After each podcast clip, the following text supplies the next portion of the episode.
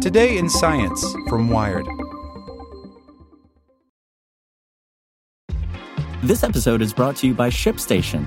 You know, some things take a lot of work, like sending little robots to far off distant planets. And just as that's challenging, so too is running a successful e commerce business, especially when there's so much to do.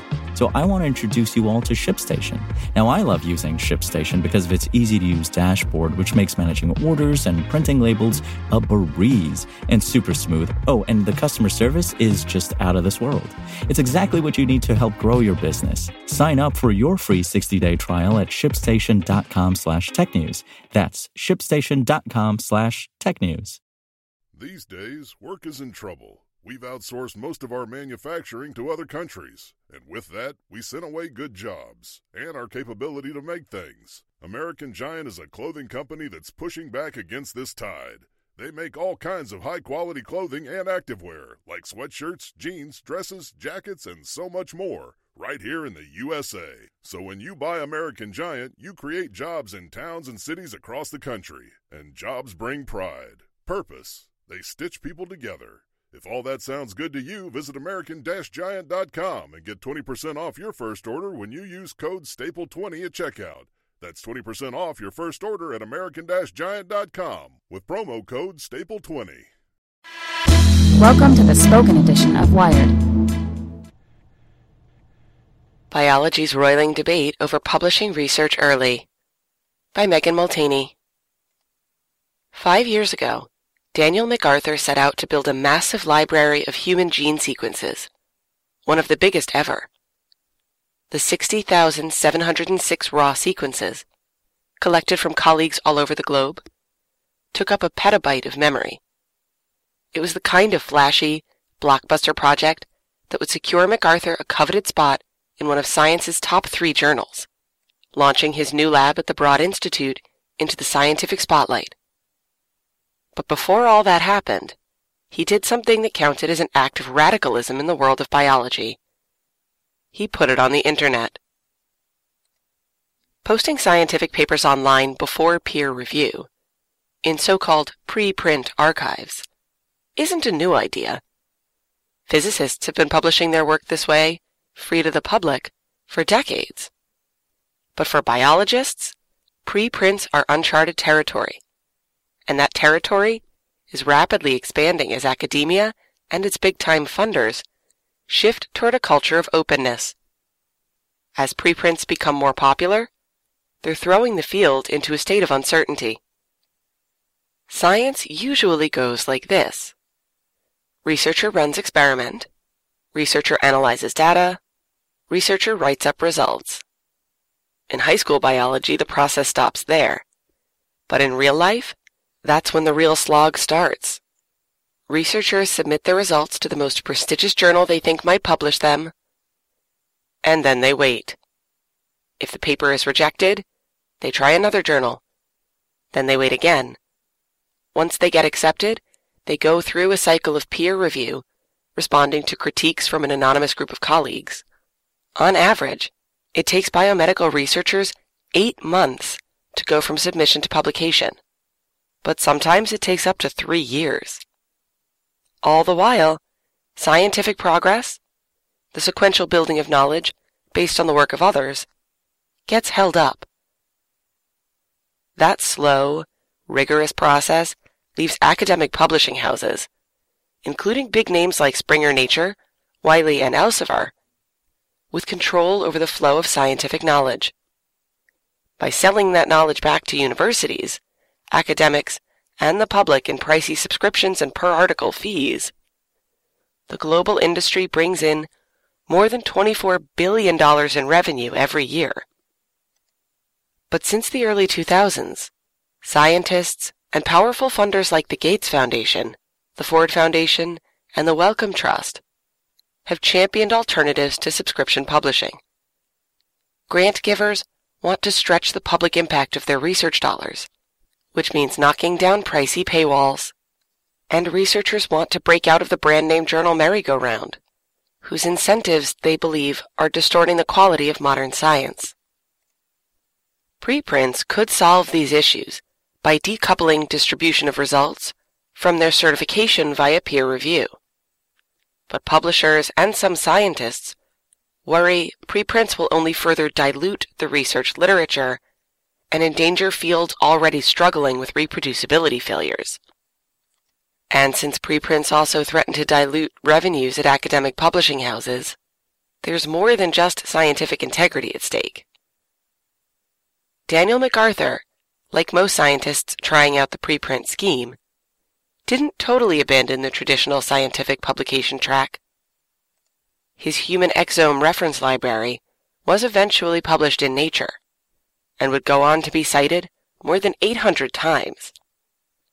But because he posted both the dataset and the preprint explaining it more than nine months before the peer-reviewed version came out, other scientists didn't have to wait to start using his data.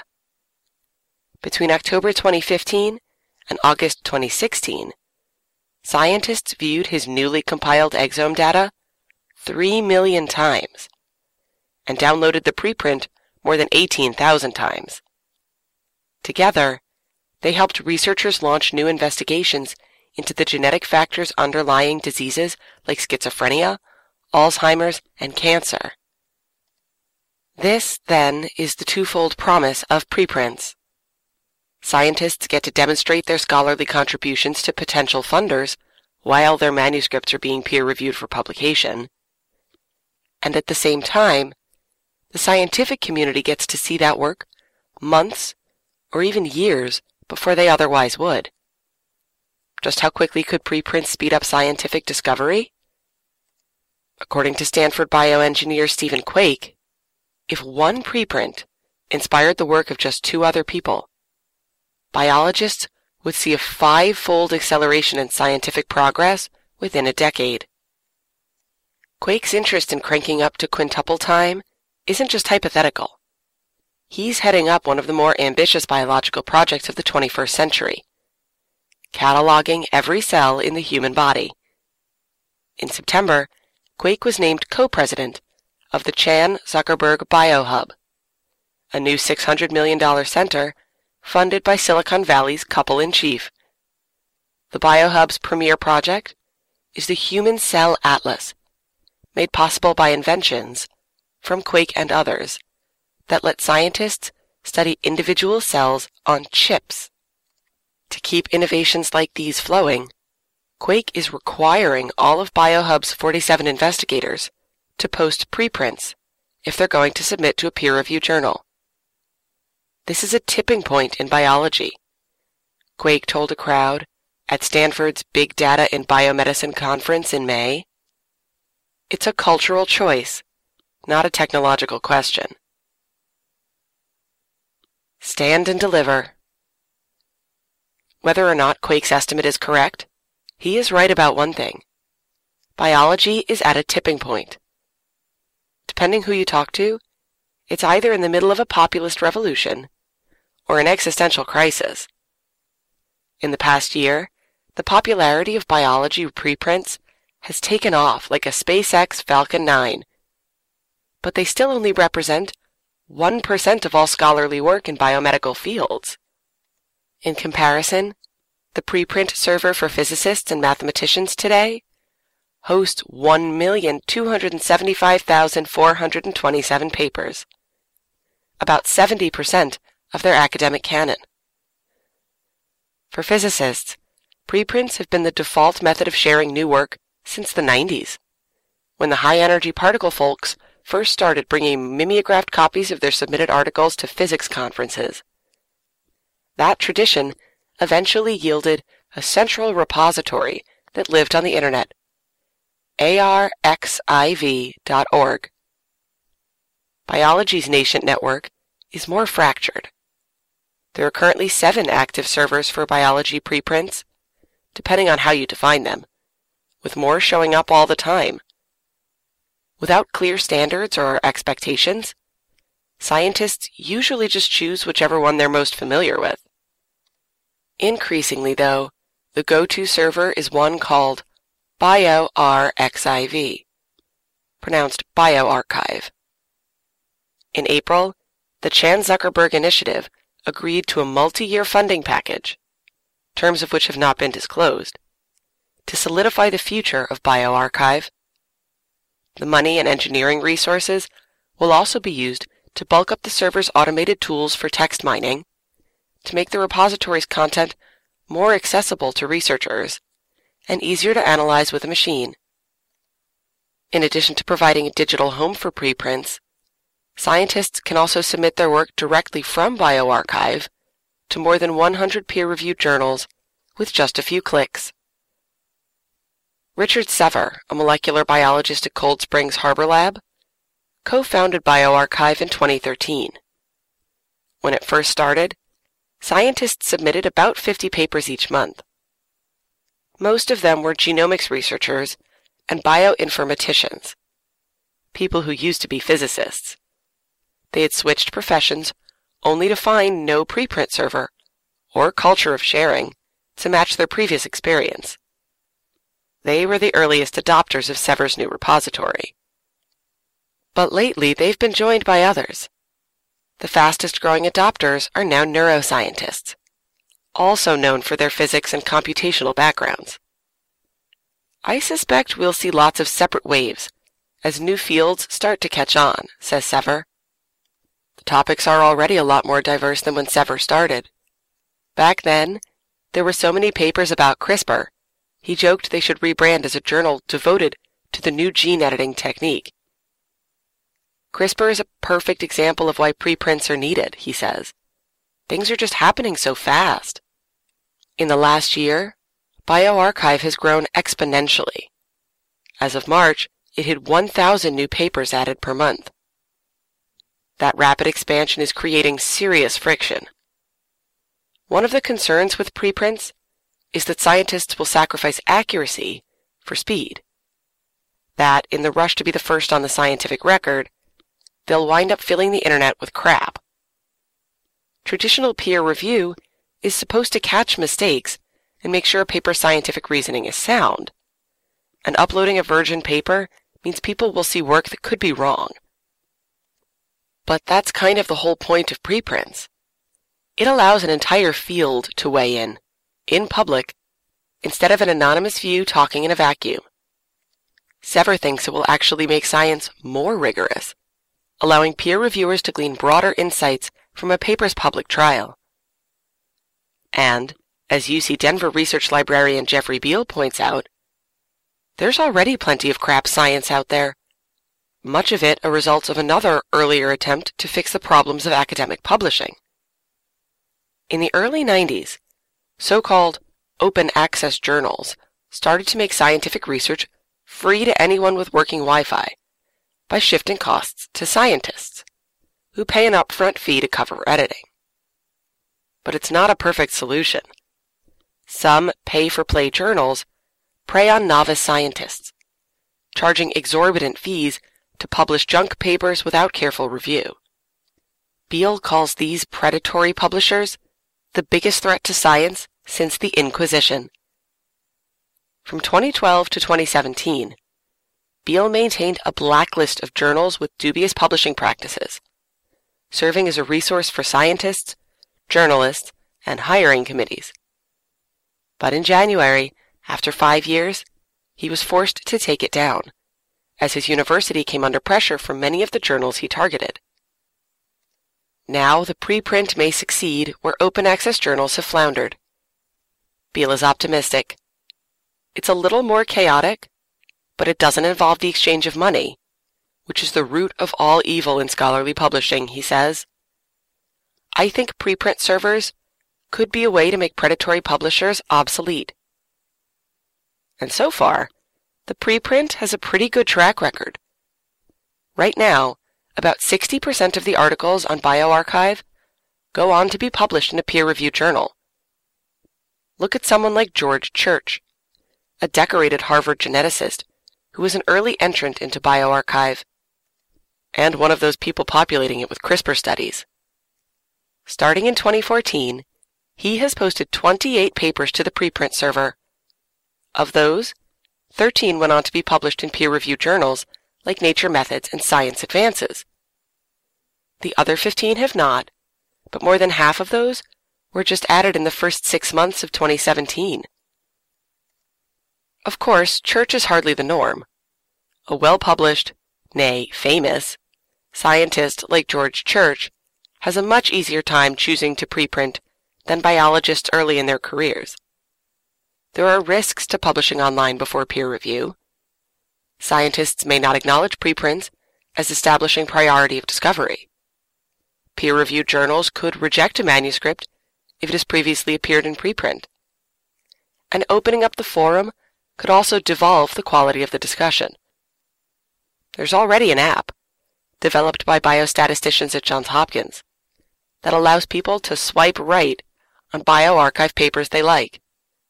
Its creators say the Tinder for preprints is just for fun. But they do hope to learn from it how scientists value different kinds of work. It wouldn't be the first time that people used an online platform in weird ways its creators never intended. Twitter bots pushing fake news, and Facebook groups sharing revenge porn.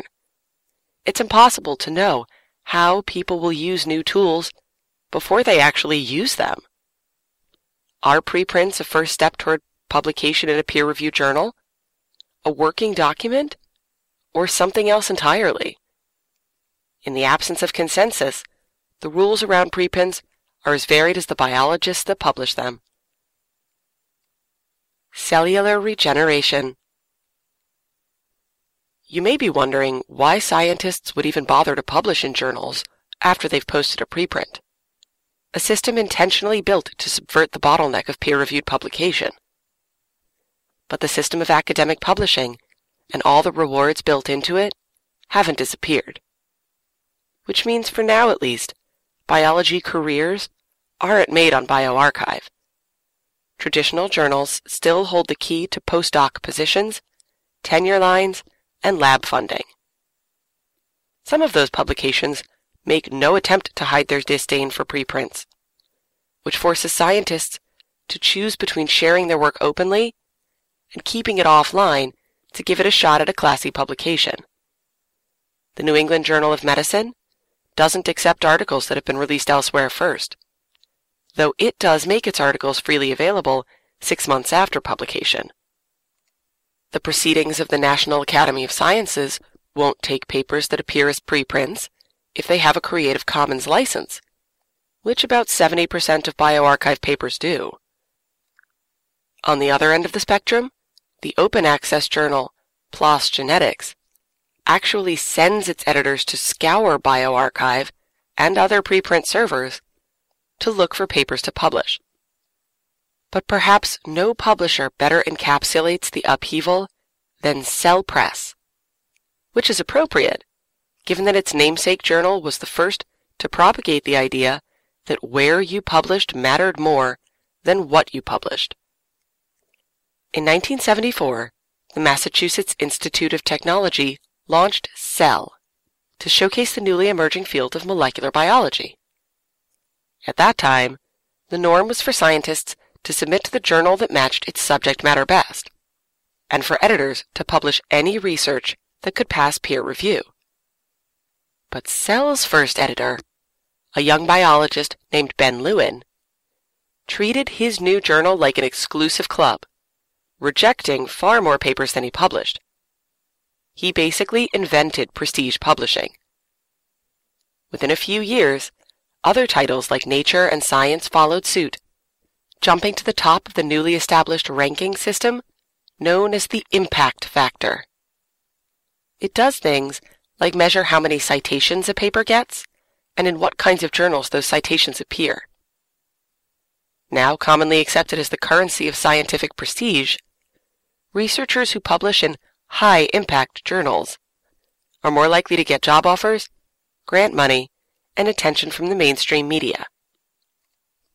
Now with 30 high-impact journals to its name, Cell Press is one of those publishers that can make or break a career. It's also had a rapidly shifting relationship with the preprint process.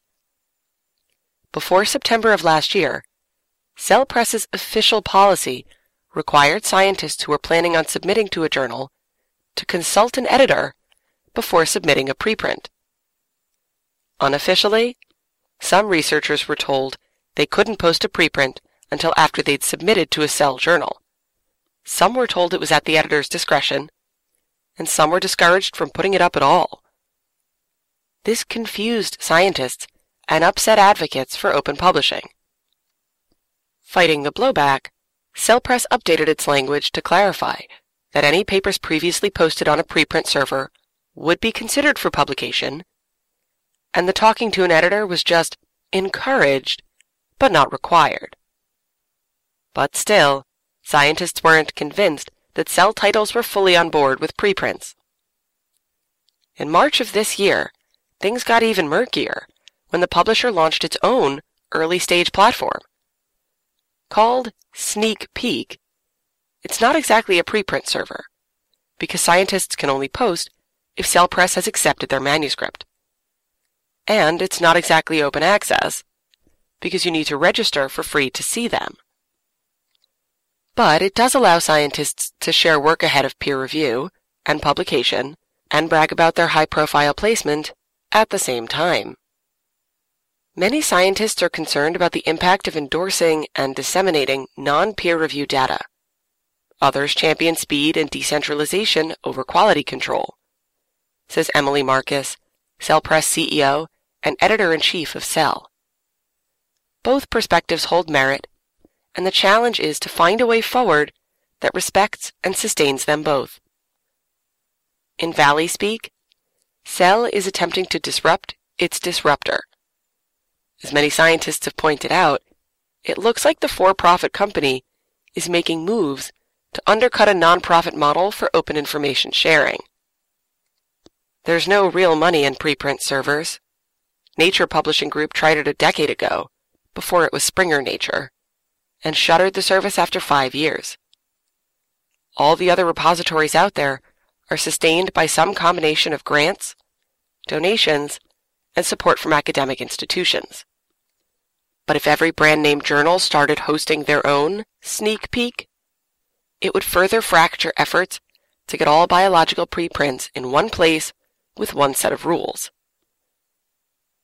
For more than a year, a scientist driven initiative to promote preprints in biology, called ASAP Bio, has been working with funders like the National Science Foundation, the National Institutes of Health, and the Gates Foundation to develop plans for one central aggregation site, along with bylaws and a community elected body to govern it.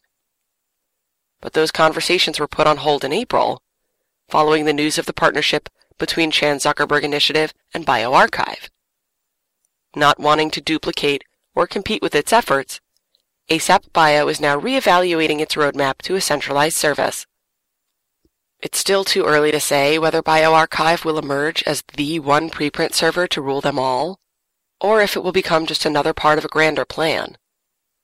But if it's up to researchers like Daniel MacArthur, posting your work online won't always be an act of rebellion. Someday, it'll just be science as usual. I don't think we're looking at a world where professional journals magically disappear, he says. But the publishing business model will no longer depend on being the sole gatekeepers of access to scientific communication. For now, MacArthur has a foot in two worlds. In the field of large-scale genetics, preprints have already become the default. But many of his clinical biology colleagues are still wary. So he's trying to lead the way by example. On a web page of Massachusetts General Hospital's Analytic and Translational Genetics Unit, MacArthur and the unit's other core faculty members have signed a pledge. They promise to deposit every manuscript from their labs to preprint servers like bioRxiv when they submit to a journal. We believe that it is only a matter of time before the concept of restricted access to the products of scientific research becomes an anachronism they wrote, and we hope that the human genetics and genomics community can play a leading role in the transition to more enlightened models. At the bottom, there's a place where other scientists can add their names and labs, swear their own oaths of openness. Right now the list isn't very long, but it's getting longer. Want to learn how you can make smarter decisions with your money? Well, I've got the podcast for you. I'm Sean Pyles, and I host NerdWallet's Smart Money Podcast. Our show features our team of nerds, personal finance experts in credit cards, banking, investing, and more. And they'll help you make the most of your money while cutting through the clutter and misinformation in today's world of personal finance. You'll get clarity on strategies to help you build your wealth, invest wisely, shop for financial products, and plan for major life events. Listen to NerdWallet's Smart Money Podcast wherever you get your podcasts.